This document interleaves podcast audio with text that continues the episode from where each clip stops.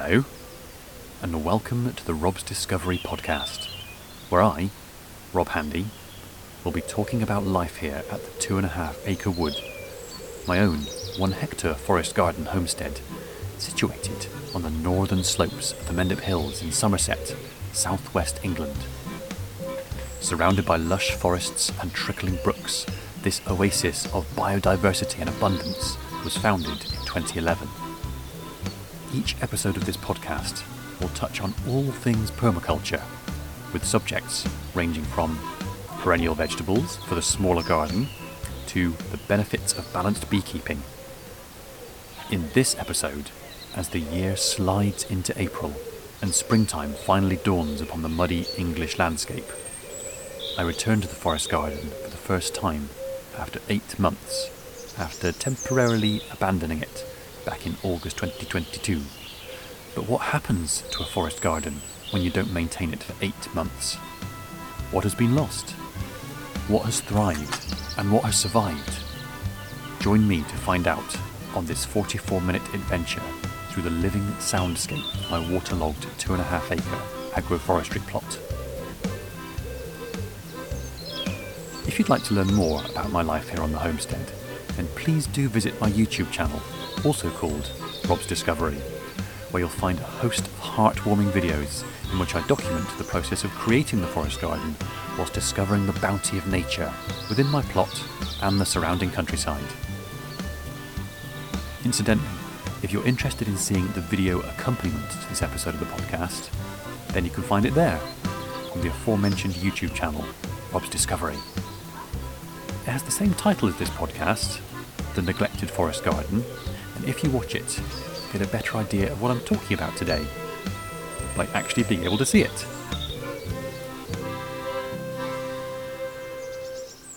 On a hill, near a wood, where nobody goes, up a track, through a gate, the food forest grows, with secrets and treasures for everyone's pleasure, and Rob's Discover, Rob's Discovery.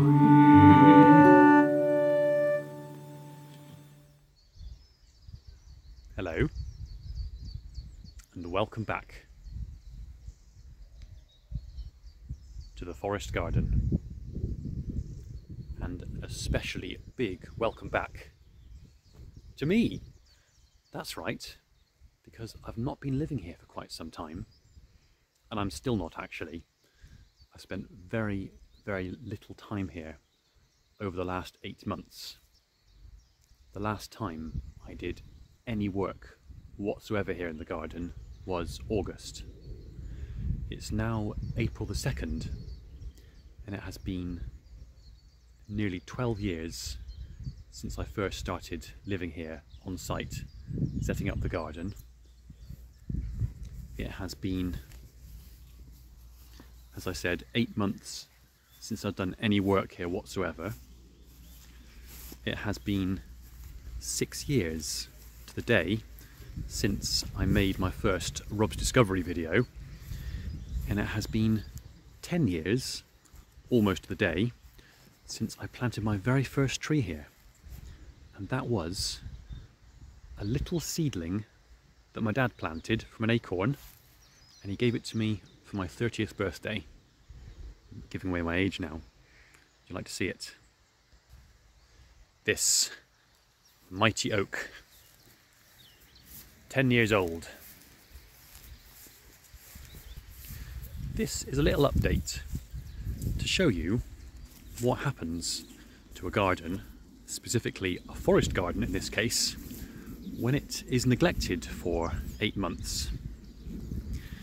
It's a very low maintenance garden anyway, and it's almost completely self-sustaining, but it's a very interesting experiment. Well, the whole thing is an experiment, a twelve year long experiment so far. It's not over yet, but it's very interesting to see what happens when you do nothing for eight months. What has thrived and what has not. I mean, the garden is mature enough so that most of the symbiotic relationships are taking place between the trees and the plants. And the main element of maintenance is mowing the grass paths, which those lazy geese are supposed to do, well, they do do a marvellous job. They just mow a lot more than they should, hence why they are now confined within Jurassic Park, delineated by this electric fence that runs around all the important specimens within the garden in like a big light bulb shape. So the geese have access right around the access path, round the outside where all the meadow areas are, but they cannot get into this big light bulb shape in the middle here. So you can see that this is all beautifully goose-mown grass, and incidentally three hungry geese eat as much as one sheep. Although the grass isn't that lush yet, so I do give them a scoop of mixed grain every day, which they're very much looking forward to. And this is the grass they haven't munched, and it's just starting to grow again now. I've come back here today to actually do some work and kickstart the gardening year with something that should have been done last summertime, but I've left it to the very last moment. And that is, we're standing in the wrong place for this, strimming or brush cutting or whippersnippering, depending where you're from, the meadow areas. This is something I've talked about before, but just to reiterate, the forest garden has a band of natural wildflower meadow round the outside, which has myriad benefits. I don't need to go on about the benefits of a wildflower meadow. I can if you'd like me to. But what needs to happen is, because wildflower meadows would naturally be grazed by migrating herbivores, because it's managed by people now, well, that is me in this case, it needs to be artificially grazed by brush cutting it and removing all the herbage, so that this thatch of dead grass and other foliage doesn't suppress all the wildflowers that are about to push back up through at any moment. So that's today's job.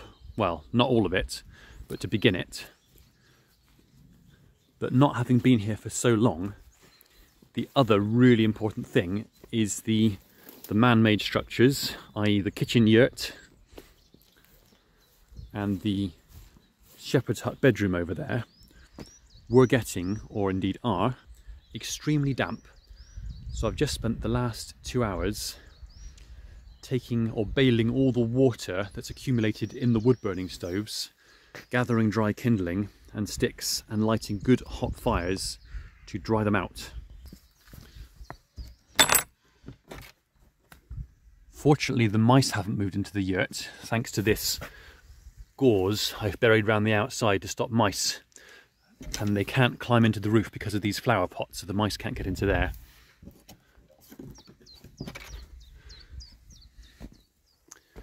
The yurt still smells fresh, fortunately, because it's so well built, but it was getting damp, so I've lit a good hot fire here. Lots of water had to come out of that before I lit the fire, and the, the beautiful squirrel morso multi-fuel stove was at the risk of rusting, but I caught it just in time. I still have been collecting the the eggs from from the the poultry. These are chicken eggs. These are um from, what are they from? Black Rocks.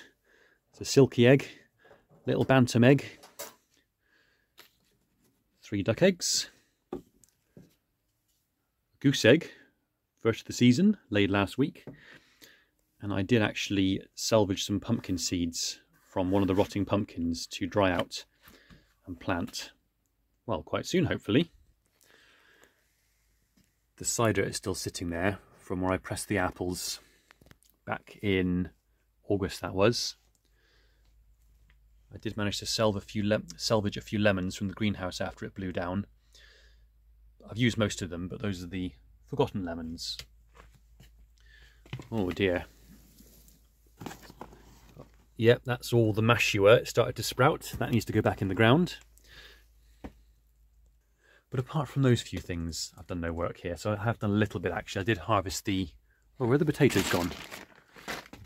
I harvested some potatoes and the mashua and the lemons and a few pumpkin seeds and collected some eggs.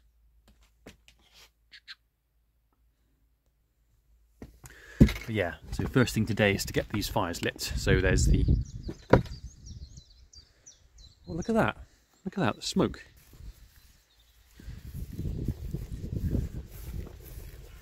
I don't know if you can see it, but the smoke is blowing to the south. So there must be a north wind today, which usually indicates snow or very cold weather. Nine times out of ten, well, nineteen times out of twenty, the wind blows from the south here, off the Severn Estuary, over the Mendip Hills, down into the garden. But it's blowing from the north, which is partly what these tall poplar and birch trees are about, is a north windbreak just there. And you can see that the fire burning in the shepherd's hut, yeah, the smoke, the smoke's going to the north. Very unusual.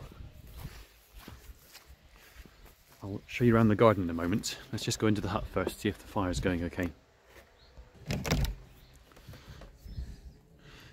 That's all the water I was bailing out. Most of it got on the floor. Ah, it's nice and warm in here. It's pretty cold outside today. Hello, Calcifer. Yeah, that'll do for now.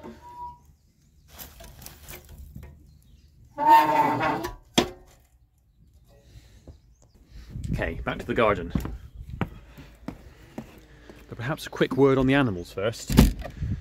What has happened to all the animals? Well, I keep saying I haven't been here for eight months, but I actually have been here to do those few little jobs that you saw in the yurt. The potatoes, mashua, lemons, pumpkin seeds, and collecting the eggs. But I have been coming here twice a day at dawn and dusk to tend to the animals, to let the ducks and chickens out, and then put them away at dusk and give them supplementary food and water and collect any eggs. But because my presence here is now, well, very little, unfortunately all the ducks apart from one very lucky drake have been eaten. sixteen ducks have been eaten. The one drake I've given to my mum, so he holds the line, he holds the family line of the Khaki Campbells.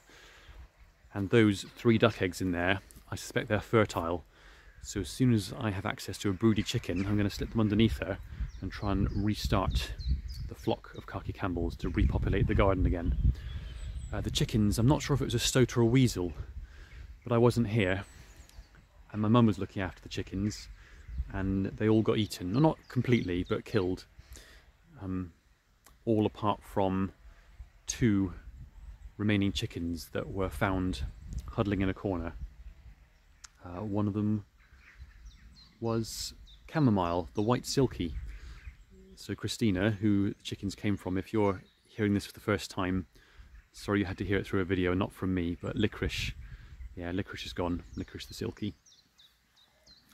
And I'm not sure if I posted a public video or if it was just for my patron patrons on the Telegram group. But also uh, one of the geese got killed as well. The big, vicious um, male, the gander, uh, called Beulah, named after my grandmother. He sacrificed himself fighting off a fox. I actually have video footage of that, so if, if I haven't included it already somewhere, I, I will in an upcoming video. So there are now just three geese left in the garden. It's very quiet without all the ducks and chickens. And these are quite subdued because that was their main entertainment. They need a lot of stimulation, do geese, so um, the ducks and chickens were their entertainment. And they don't see me very much at the moment, although they will do again soon, as I do more and more work here as the as the we're now as we're now in the in the gardening season. Hello. Would you like your daily scoop of grain yet? Would you? Okay, maybe in a minute. Well, definitely in a minute. So the garden. What happens to a forest garden, or specifically my forest garden, when you do nothing for eight months? I suppose six of those eight months, well, at least three of them have been deep winter, so nothing's been growing anyway, but for the rest of them they've been quite warm and wet and things have been growing. And even though it's now thirteen minutes into the video, to put it simply, anything above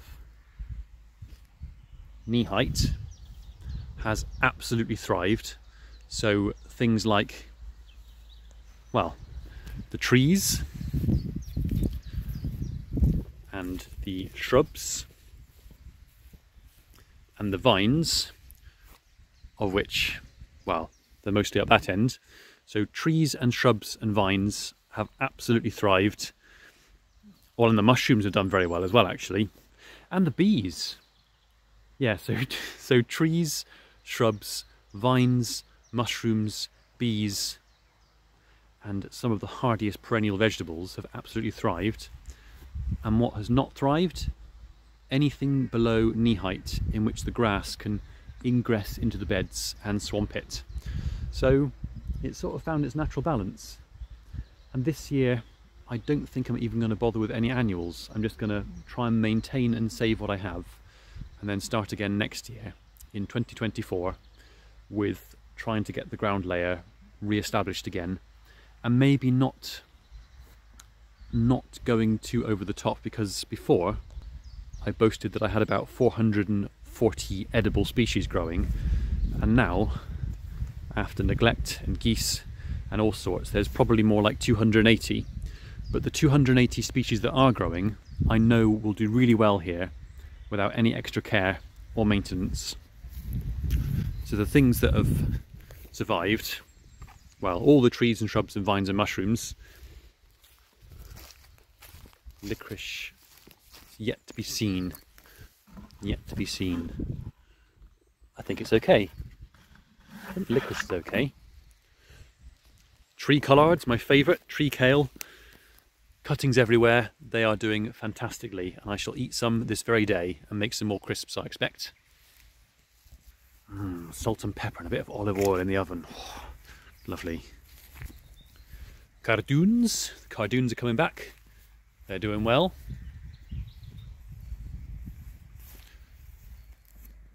As I say, all the shrubs are doing well, all the berry bushes, all the spice bushes. What's that? That's a Californian allspice, budding beautifully. Ah, the almond blossoms are back. Oh yeah. That eucalyptus needs a severe coppicing. I keep coppicing it right down to two-thirds height and it just keeps growing again and again. It's shadowing the solar panels on the yurt at the moment. But because I'm not here, I'm not really using much electric, so it's fine. Oh. The perennial leeks are unstoppable. In fact, these have spread from over there in the last year. That's the mother clump. And they've spread over there. Oh, Babington's leeks. You've made a comeback. Well done, Babington's leeks. As have the Welsh onions. The grass doesn't seem to bother them whatsoever.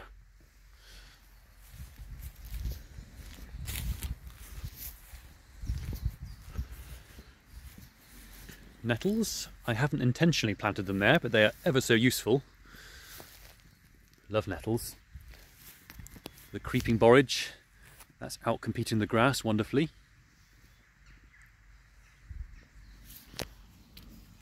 Ooh, what's that? I didn't plant that. Looks good though.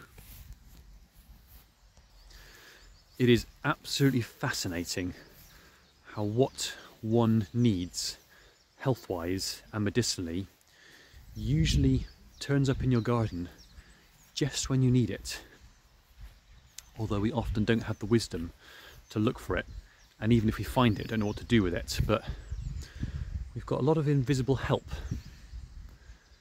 and if we if we seek we find. I'm finding that increasingly more so.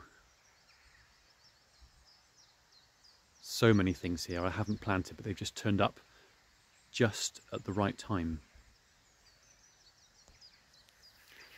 Ah, the sweet clumping edible bamboo. Well done.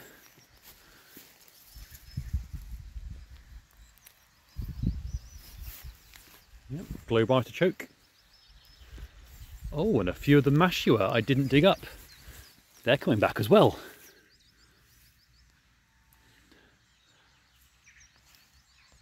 Although many don't consider them a true perennial, I would put them in the class, like potatoes, as a replant perennial. So you dig them all up, eat what you want, about two thirds or a half of them, or even more actually, and then you replant what you haven't eaten in the spring to start again. Although I think they're a true perennial because you never dig them all up and they always sprout back out the ground again. So like okra, mashua, yakon, potatoes, all those other really useful carbohydrate-y, wintry rooty crops.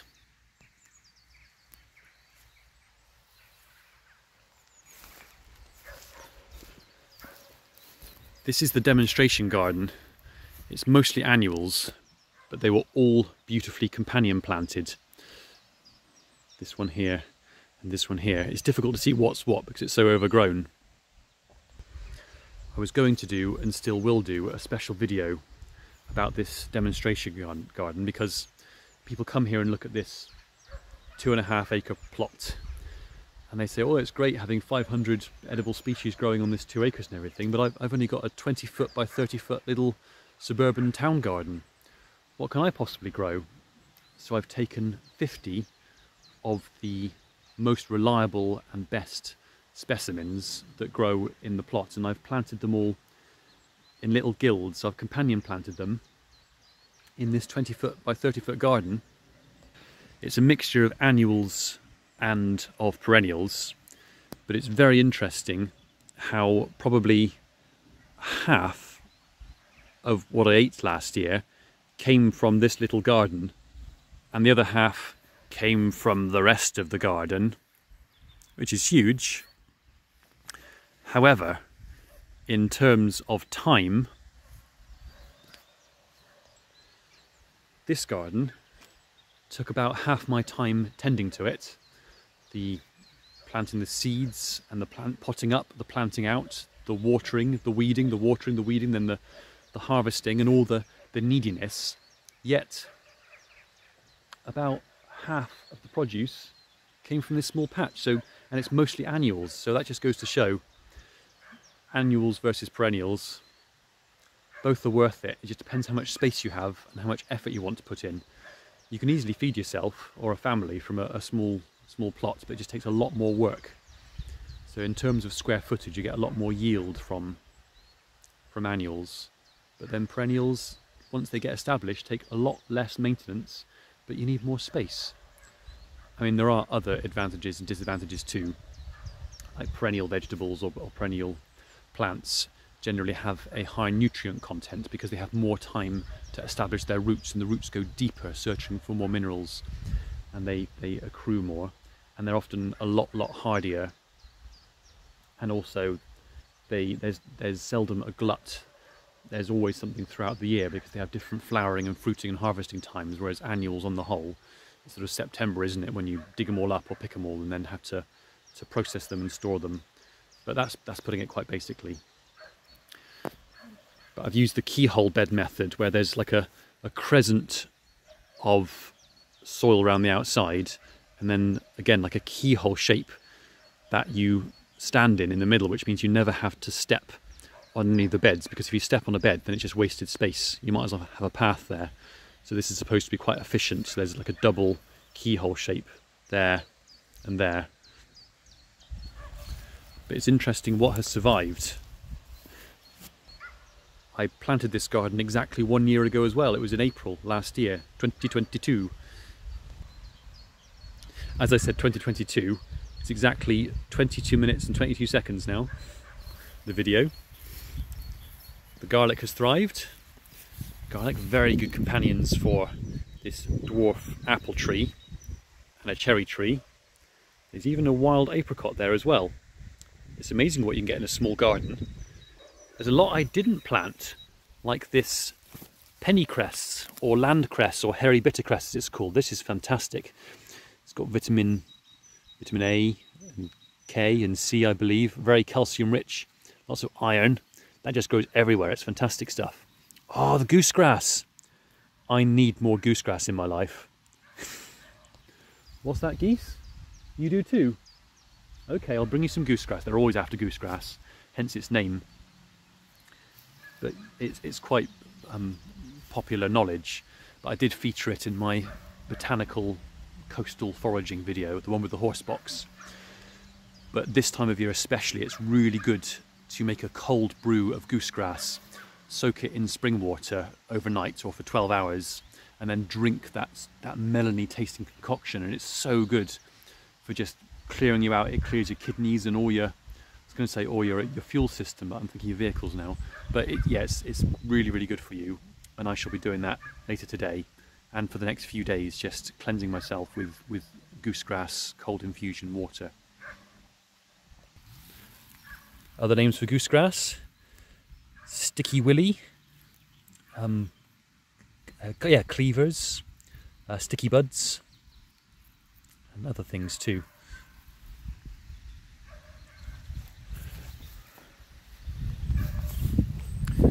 Sun gold tomatoes, the tomato that just keeps on giving. I had so many this year, and I made so much tomato sauce that I'm still eating to last the winter. Is that dog barking in the distance getting to you too? It's making my ears spin a little bit. Let's move to the south. Maybe the sound will be a bit more distant then. Yeah, sunflowers, melons. Anyway, I can talk more about companion planting in depth at some point, but this was absolutely thriving. Oh, what's that that's made it? What's that?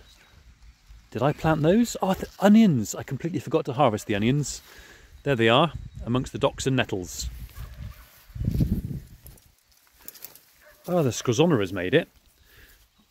I've never harvested this. I believe you eat the roots. That's a perennial. And that was a very good companion to the onions and other stuff. Anyway, I've got to move away from that dog barking.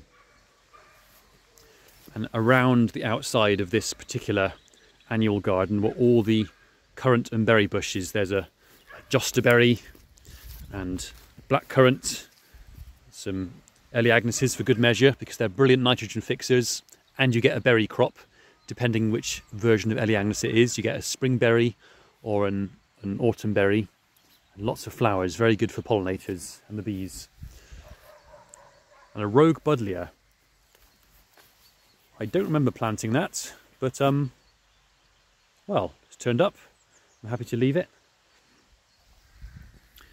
This is pretty much established and finished. There's the, the fertility powerhouse at the forest garden. There are many of these. The Italian red alder, the ultimate nitrogen fixer. There's another one over there. Japanese plum or loquat. And of course the, the loganberries. They've gone berserk. Oh, I get such a good crop from these. Yep, and as every Sunday, now someone has started a chainsaw over there. So we got a dog barking to the north. I know whose dog it is actually. You just let him out to bark and bark and bark. And actually I'm one to talk because in a minute I'm going to be doing some strimming with my petrol brush cutter, so there's going to be a lot of noise in a minute, so I'll be I'll be adding to the noise pollution, although I do try and keep it to a minimum, and not on a Sunday, but you know, needs must in this case. I am slowly becoming battery powered with the tools. I've got many battery powered power tools now, but I thought I might as well get the get the most of life out of the petrol strimmer whilst I, whilst I got it. Rosa Ragosa. Yeah, and a really good crop of rose hips. Ow! Silly me. Spiky, spiky. Ooh. Ooh. Loganberry's tripping me up.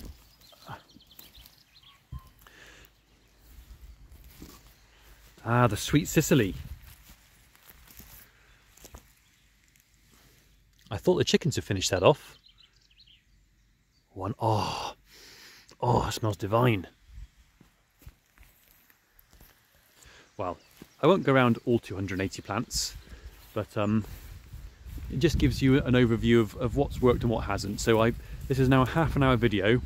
I could have just said, when the forest garden is left, the grass takes over, and anything above grass height is fine.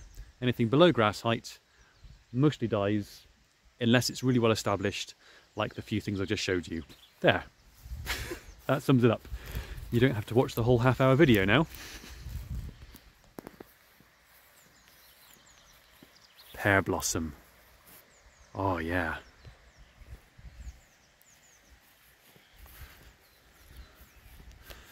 Siberian pea shrubs. That's a lonicera, that's a honeyberry.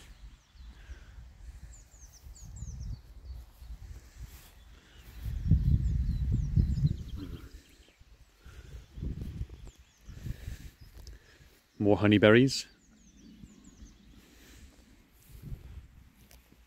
Oh, it's going to be an apple a year again. The apples are coming back. Oh. I can't work out where the... Oh, there we are. Hello, buddy.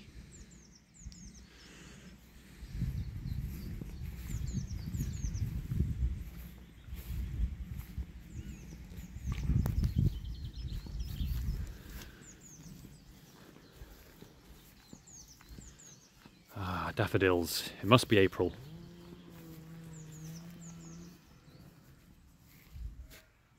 Is that a buzzard? No. Is it a kestrel? Don't know. Have a look in a minute. My favourite scent in the world. Apricot blossom. Oh yeah. There are three apricot trees here. There is one rogue apricot, that's a wild apricot. I dug up a sucker from, from Doctor Tony, a man I was working for down in Wiveliscombe. He has the most beautiful apri apricot tree in his polytunnel, but it's a grafted one. There's a rootstock and then there's a, a graft, which is why he gets such good fruit. But I dug up a sucker that he wanted digging out where it spread. And then year after year, I tried to, well I did, I took a cutting from the top half of the tree, is it a scion or a scion? I forget how you say it, to graft onto the rootstock. But it died each year. However, the rootstock, which is some wild spike apricot, has thrived. And there it is. It does give good fruit, but it's not the same as the cultivated variety, if I were to have grafted it correctly.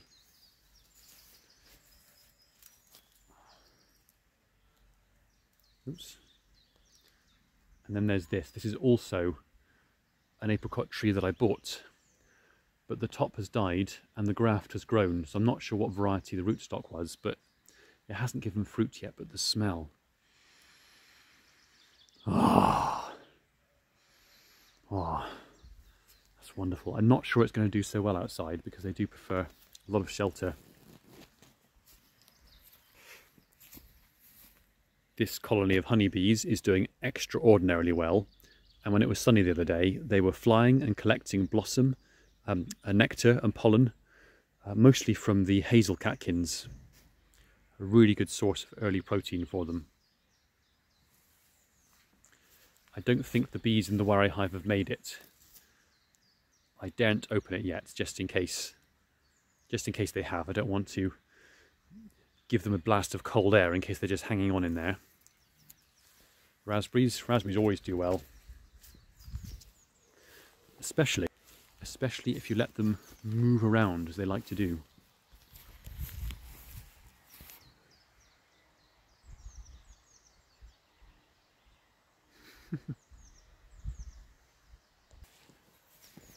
Rhubarb! I forgot all about you. I've not seen you for a year. Oh, you're so ready for harvesting. Yes! Look at those tender, long red stalks. They are wonderful.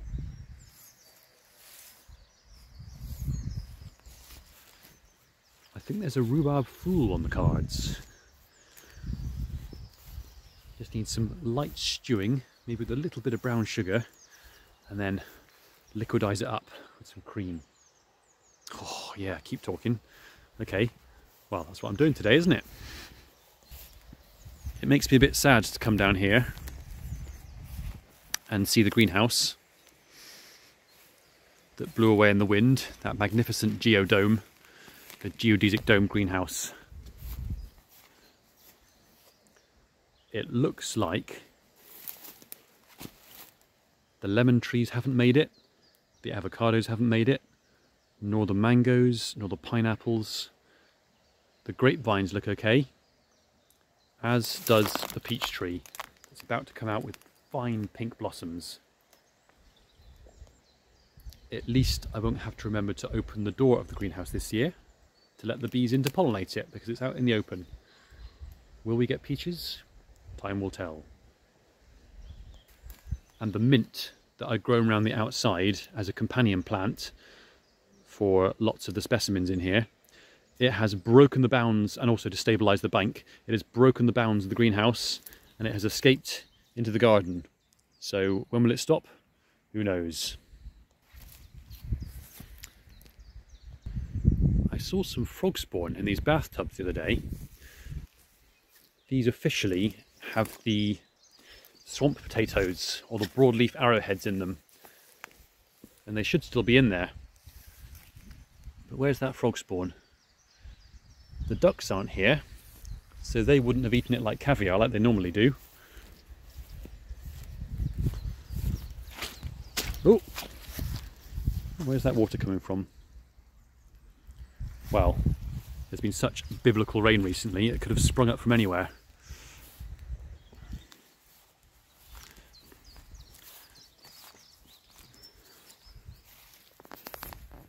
Ah, the Taunton Dean kale, the perennial kale, looks good. Got lots of things. Oh, the stitchwort, look at that stitchwort. A fine ground cover companion for anything brassica based. Oh, it's going to be a very cherry plum year as well. Look at that cherry plum blossom. This is really just a soft fruit garden, really. All soft fruit has done spectacularly without any effort whatsoever apart from planting it. We'll come up to thirty-five minutes. Have you seen enough? Yeah, that's probably long enough. Let's give the hungry geese some grain. Then I'll actually get on and do some strimming. Brush cutting the meadows before it rains. Hello. Ooh, pepper tree looks good.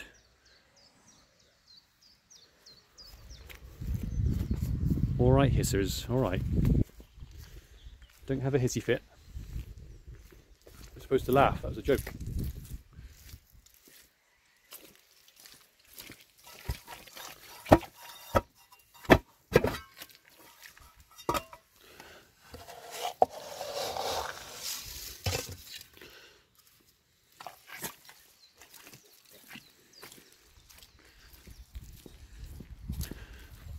Come on then, there you go. Hello. No, not hungry?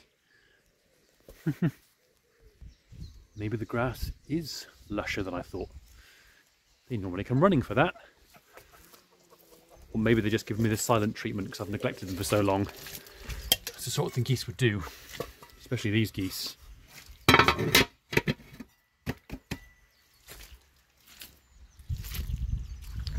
All right. Well, once again, oh, plum blossom. Oh. Once again, thank you very much for watching. See you before too long. Have a beautiful springtime. And oh, horses. That wasn't to you. I, I've, I've seen the ponies. I've seen some horses. Horses to you too. Oh, and kiwi vines to you too. Oh yeah. These are the two female kiwis. Hello? Hello? I don't have carrots today. That was just yesterday. Amber, he hello, all right, hello, hello. Oh, yes, I know. Hello, hello, hello, Charlie. Hello, hello,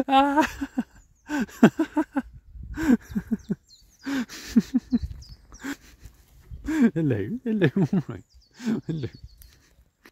Mm. Mm. Nice to see you too. Well, I best tend to that fire as well. No bees in there, sadly. This is the male kiwi vine growing up a lime tree, and he is supposed to pollinate those two females on the fence. But it's been nine years and not a single kiwi fruit in sight, so I don't think he's doing his job properly. This was the last project I was working on back in September before I abandoned the garden. This is going to be the, I've been calling it the snack shack or the snack cave. What's it really called? A root cellar. It's going to have straw bale lime rendered walls sitting on this, this raised um, stone wall on the outside. It's always said with straw bale building, it needs a good, it needs a good hat and good boots. So it's got a good hat in terms of the at least one foot overhang of roof all around the outside. That's going to have a waterproof membrane over it, and then that soil, all that turf, is going back on the roof again. And it's got good boots, a good dry wall to keep it off the ground. And it's going to have circular shelves inside, and this is where all the annual produce will be stored for over the winter. I haven't had to store anything before really because of going down the perennial route where I could just forage for things throughout the winter as and when they're needed. But because I've decided to grow more annuals next year, just due to their reliability and, well, because I know about them really, well, and other reasons, I've decided to go down the traditional annual and then storing things in the root cellar route. Root cellar route. I said goodbye about ten minutes ago, didn't I? I'm still talking. Um, okay, time to tend to that fire.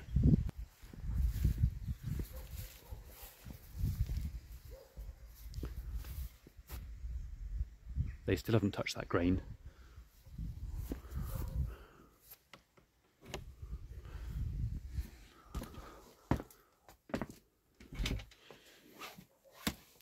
Taking off my boots.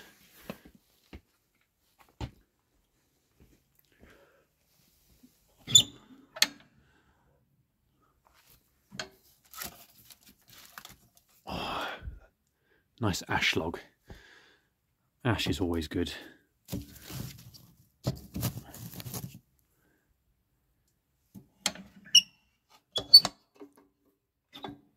Give it some air. That'll be roaring. Roaring hot in a few seconds. Okay, bye again, bye.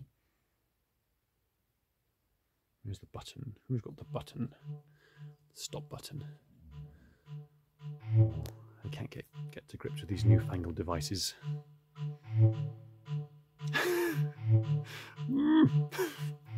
Okay. Ah, there it is. Okay, bye. Thank you very much for listening, and see you next time. A beautiful day to you. Bye-bye.